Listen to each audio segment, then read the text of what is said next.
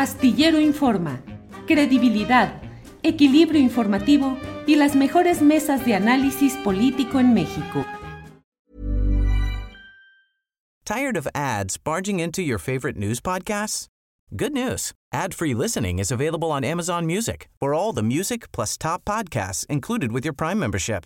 Stay up to date on everything newsworthy by downloading the Amazon Music app for free or go to amazon.com slash news ad free.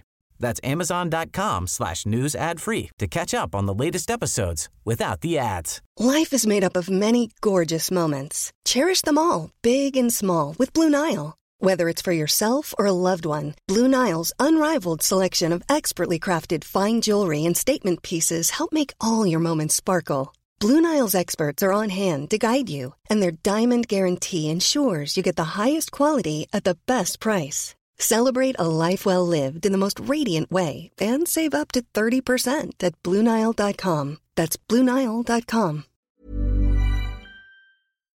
mediático. Pablo, buenas tardes. Buenas tardes, Julio. Un placer y un honor estar contigo. Gracias, muy amable, Pablo. Pablo, pues leyendo constantemente en estas horas eh, lo que sucede en este tema del conductor de uno de los espacios eh, de, televisión abierta más influyentes, La Sexta, y lo que se ha derivado de ahí. En el fondo, y luego viendo, por ejemplo, el programa de la base que conduces en el Diario Público de España, en el que se habla de cómo se construye el golpismo mediático, no solo en España, sino en Latinoamérica. ¿Cómo va todo, Pablo?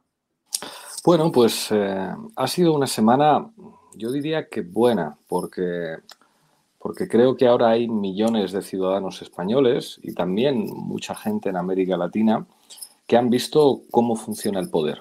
Lo que ha ocurrido es una cosa muy llamativa y es poder entrar dentro de, las tripas del poder. Lo que se ha dado a conocer es un audio en el que dos altos mandos de la policía, el jefe de las unidades antiterroristas y el agente secreto de la Unión del Cuerpo Nacional de Policía más famoso de España, eh, Villarejo, un tipo al que el Estado español ha hecho millonario por encargarle operaciones ilegales, estaban reunidos con eh, dos actores mediáticos fundamentales. Uno, el presidente de un periódico de derechas y directivo de A3 Media, el grupo mediático de Planeta, y otro, Antonio García Ferreras, el director de la televisión de izquierdas del grupo Planeta. Esto es muy importante porque en los propios audios Ferreras explica cómo precisamente ellos que han conseguido trasladar una imagen de medio progresista precisamente por haber trasladado esa imagen de medio progresista y de periodismo riguroso, dice, cuando nosotros golpeamos a Podemos y a Pablo Iglesias, les, hacemos un daño de cojones, es la expresión que él utiliza. Entonces reconoce que ha utilizado una prueba falsa, un documento falsificado de manera enormemente burda, como reconoce él, con una cuenta en un paraíso fiscal donde Maduro pondría dinero, reconoce que utiliza esa prueba falsa y dice, precisamente como nosotros somos una televisión que ve la gente de izquierdas, eso sí que va a hacer daño a Podemos. Bueno, eso es golpismo, porque eso se produce un mes antes de unas elecciones generales en las que mi formación política iba en todas las encuestas como primera fuerza política de la izquierda y donde con los números que daban las encuestas hubiéramos podido encabezar el gobierno. Y esto lo hacía un supuesto periodista de izquierdas que además había presumido de ser una referencia del periodismo. Este tipo, salvo que Planeta porque han respondido cinco presidentes latinoamericanos, entre ellos Andrés Manuel López Obrador, y puede que quizá la imagen de este grupo en América Latina se vea perjudicada si, si hay mandatarios de izquierdas en Latinoamérica que dicen, oye, ¿qué pasa con este grupo que organiza eh, golpes o utiliza fake news contra líderes de izquierdas? Pero aunque Ferrera siga en su posición, aunque siga ganando mucho dinero, el nivel de desprestigio adquirido en, en la última semana es brutal y un periodista de izquierda sin prestigio es un juguete roto de la historia.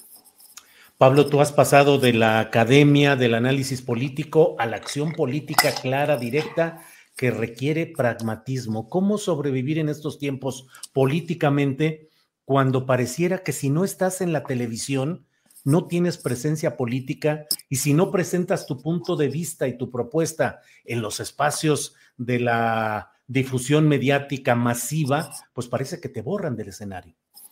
Absolutamente. Y Podemos nació a partir de Bueno, pues de que había un chico con coleta que consiguió, porque daba mucha audiencia, salir en muchos programas de televisión, muchos de ellos con una línea editorial muy conservadora, cuando no abiertamente de ultraderecha.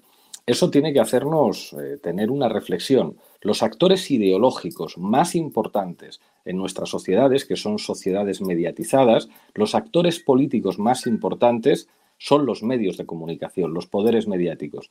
Y si el poder mediático está plenamente privatizado, si tener una televisión o tener un periódico no es un derecho de la ciudadanía, sino un privilegio de los bancos, de los fondos de inversión o de las empresas multinacionales, entonces esos sectores oligárquicos están robando la democracia porque están utilizando para sus propios intereses el que es el dispositivo de influencia política y de poder político más importante en sociedades mediatizadas. ¿Eso qué quiere decir? Hay que intentar estar en todos los lugares en los que se pueda, pero al mismo tiempo hay que abrir un debate sobre lo que significa eso, hay que construir medios alternativos, hay que tratar de legislar, eso lo tienen que hacer los gobiernos de izquierdas, para hacer leyes que garanticen que el derecho a la información es un derecho de los ciudadanos, no un derecho de los bancos, no un derecho de los millonarios, el derecho a recibir una información veraz y el derecho a comunicar y el derecho a poder eh, que la sociedad civil pueda ser propietaria o gestora de medios de comunicación y que esto no sea solamente un privilegio de multimillonarios. Esto hay que decirlo, los gobiernos tienen que actuar, la gente tiene que apostar financieramente en la medida de sus posibilidades por financiar medios alternativos y después hay que tratar de estar en todas partes, pero al mismo tiempo estableciendo, ¿cómo decirlo?, unas mínimas normas. Ahora hay un debate en España entre periodistas y organizaciones de izquierdas sobre si ir o no a la tertulia de Ferreras. Y hay muchos que están diciendo, si a este tipo le han pillado mintiendo y reconociendo que utilizaba una prueba falsa para destruir a un líder político y si además trata de presentar su programa como progresista, lo razonable es darle la espalda no renunciando por ello a dar la batalla en los medios de comunicación, sino dando la batalla porque cambien algunas cosas en los medios de comunicación. Porque a los mafiosos no les puede salir gratis ser mafiosos aunque tengan muchos contactos en el Poder Judicial o aunque tengan mucho dinero.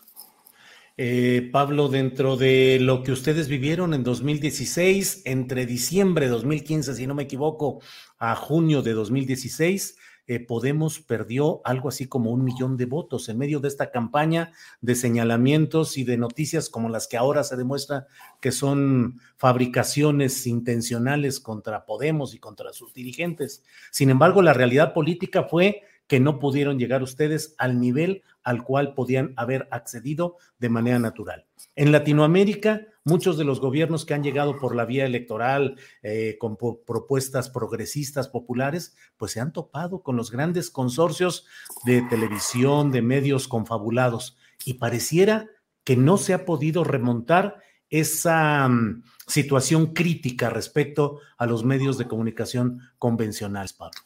Esto que dices es muy importante, porque a la izquierda siempre tratan de convencerle de que pierde elecciones o no tiene los resultados a los que podría aspirar porque hace cosas mal.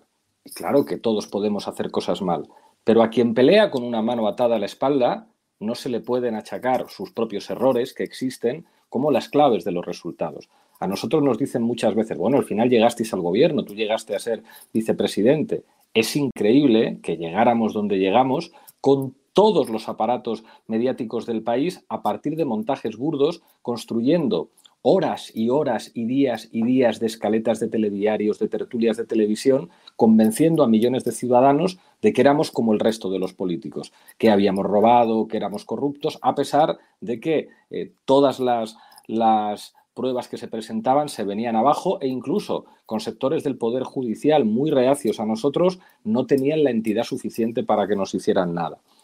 Esto que nos ha ocurrido a nosotros es el pan nuestro de cada día en América Latina, en todas partes. Y creo que aquí hay que coger el toro por los cuernos y decir, uno de los principales límites a la democracia es el comportamiento criminal de buena parte de la derecha mediática, comportamiento criminal y un sistema que privilegia el control de los grandes medios de comunicación para que sigan estando en manos de multimillonarios que lógicamente van a defender sus intereses. A partir de ahí hay que establecer prioridades. Cuando hablo con los compañeros chilenos les digo siempre, quien nos está haciendo oposición al gobierno, quien está trabajando para tumbar la nueva constitución, no son tanto los partidos de derechas como una derecha mediática omnipotente, que controlan buena parte de lo que pueden ver, escuchar y leer casi todos los chilenos. Y eso ocurre en muchísimos países de América Latina. Hace falta tener una conciencia a la hora de establecer prioridades, cada uno en el ámbito en el que estemos. Yo ya no estoy en la política institucional, yo ya no tengo cargo de partido,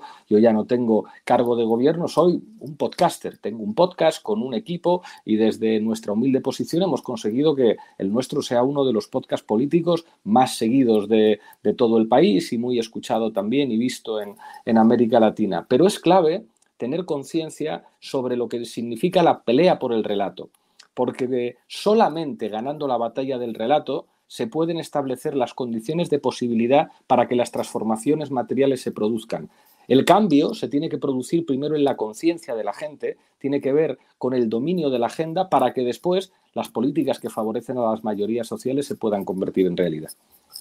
Pablo, y en ese análisis que haces, ¿piensas que las sociedades, pienso en las latinoamericanas particularmente, que han llevado al poder opciones progresistas, han tenido ese cambio de conciencia y han desarrollado una, narrativa que en el fondo es una batalla cultural para procurar, procurar esos cambios o que solo han sido circunstancias que luego pueden ser borradas o erosionadas justamente por el poder confabulado de esos intereses expresados en los grandes medios de comunicación.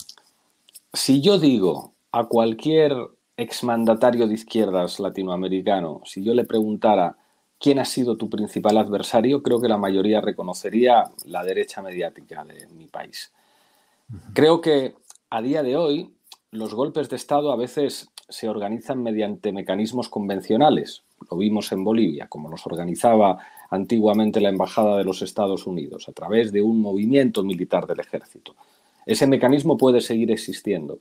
Pero en sociedades mediatizadas los nuevos mecanismos del golpismo, que sirven básicamente para que los sectores privilegiados puedan detener los programas reformistas de gobiernos que plantean una alteración en la correlación de fuerzas y una alteración en el status quo, se suelen fundamentar en dos elementos. El lawfare.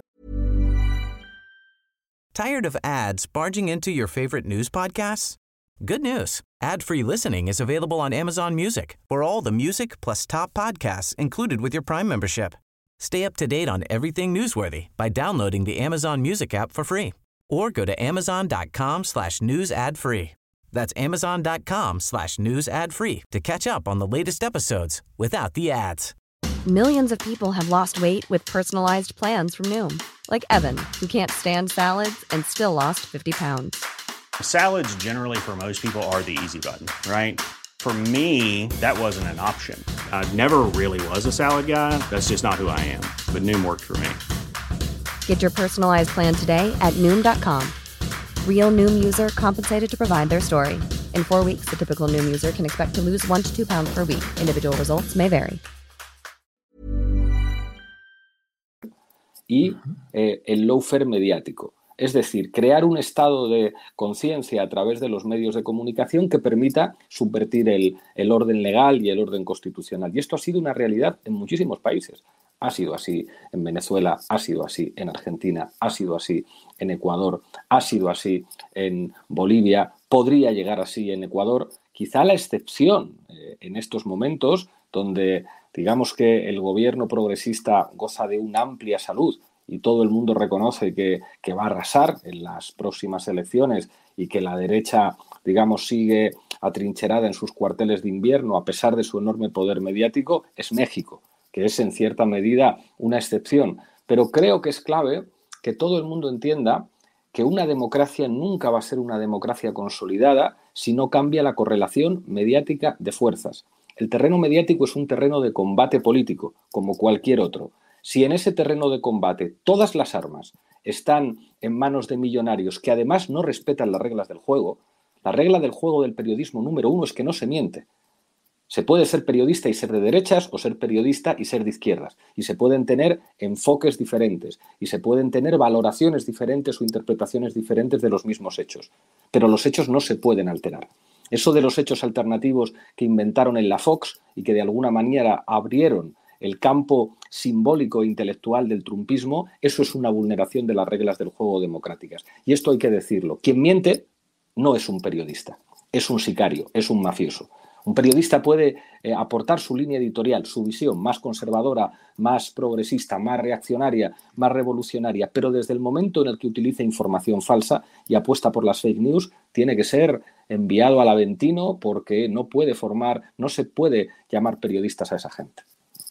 Eh, Pablo, he leído en Infolibre, que es uno de los medios, creo yo, confiables y con una visión eh, distinta de lo que pasa en España, una nota de Marta Monforte que dice que Podemos busca apoyos para crear una comisión de investigación tras los audios de Villarejo con Ferreras, pero en una parte se dice que el PSOE podría no apoyar esta idea porque es eh, poco probable y porque afectaría la libertad de expresión, que es uno de los conceptos clave tras de los cuales se enmascaran muchas cosas, libertad de expresión. ¿Qué opinas, Pablo?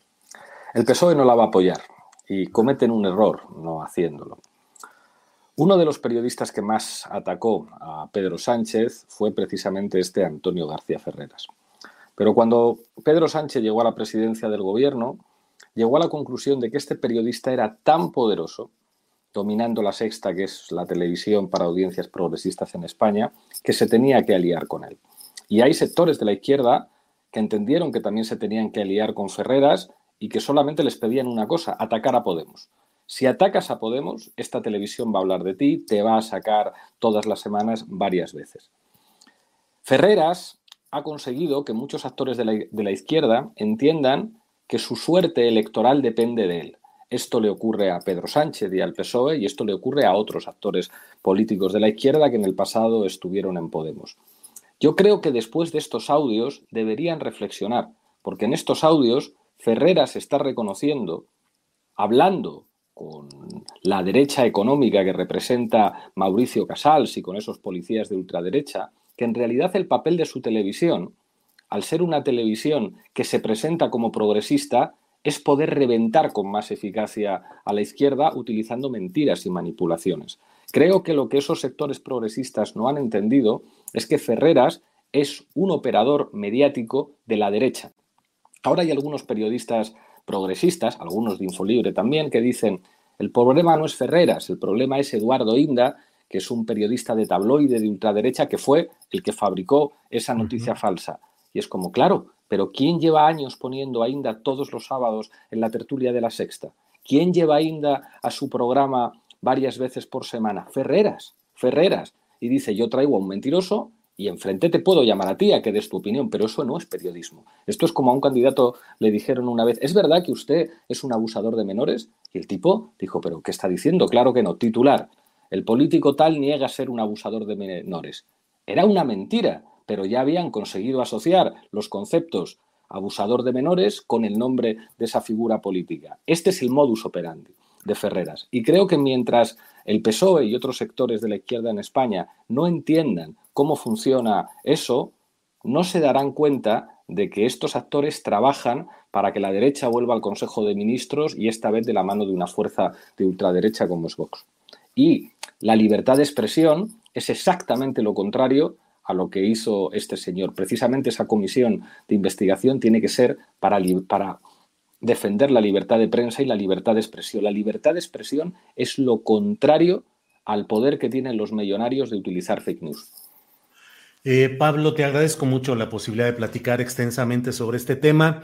Eh, cerraría preguntándote qué opinas de la circunstancia específica de México, donde habiendo canales de televisión, Televisa, eh, Televisión Azteca sobre todo, largamente asociados con los poderes políticos tradicionales desplazados por López Obrador, hoy no encuentran una salida ni ellos ni medios tradicionales ante un ejercicio eh, muy peculiar que se ha hecho, que son dos, tres horas diarias del presidente de la República, López Obrador, en una conferencia mañanera de prensa, centrada en su opinión, en su visión, en su interpretación de las cosas. ¿Qué tanto se puede avanzar o es uh, un ejercicio depositado en lo unipersonal, en el poder específico de López Obrador, pero que cuando no esté esa voz y ese imán, pues volvemos al mismo esquema de la correlación eh, distinta de fuerzas entre los intereses populares y esos medios, Pablo.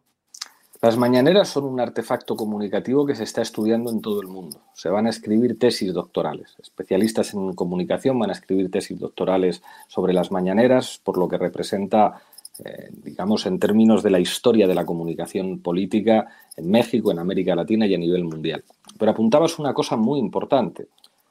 Andrés Manuel López Obrador es un ser humano y no puede depender solamente de un ser humano, aunque sea presidente de la República, la eh, reconfiguración de la correlación de fuerzas mediáticas.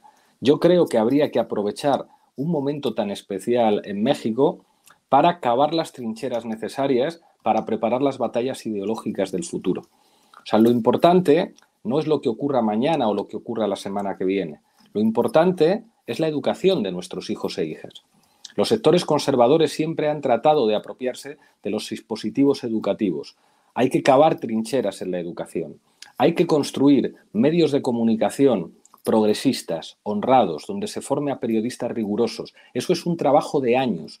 Un presidente carismático puede empujar su propio carisma y su propia personalidad para cambiar las cosas durante un tiempo, pero la clave de la transformación social, ideológica y política es construir contrapoderes sociales que sirvan para armar poco a poco la sociedad que queremos construir en México y en cualquier lugar. Yo creo que en una coyuntura como la actual es clave entender que los desafíos comunicativos no son solamente los desafíos de la coyuntura y los desafíos por definir la agenda mediática de los próximos meses.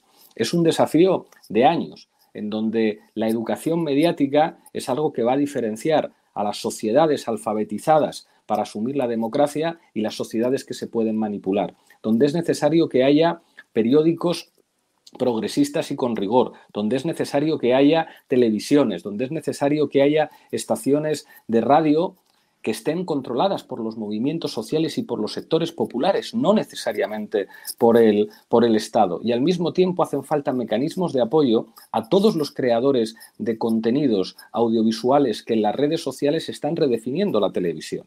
La televisión, digamos, con eh, grúas, cámaras, platós, aerógrafo para maquillar, es cada vez más viejo. La gente joven utiliza mucho más formatos como en el que estamos eh, conversando tú y yo aquí, Julio. Y esos creadores, ese talento que se está expresando a través de códigos audiovisuales que son ideológicos también completamente nuevo, tiene que tener apoyos porque la evolución tecnológica hace que los formatos de, la comunicación vayan a caminar cada vez más hacia audiencias de nicho y hacia grupos culturales que van a poder consumir sus propios, eh, sus propios productos. En los años 80, en los años 90, todas las familias estaban viendo la televisión.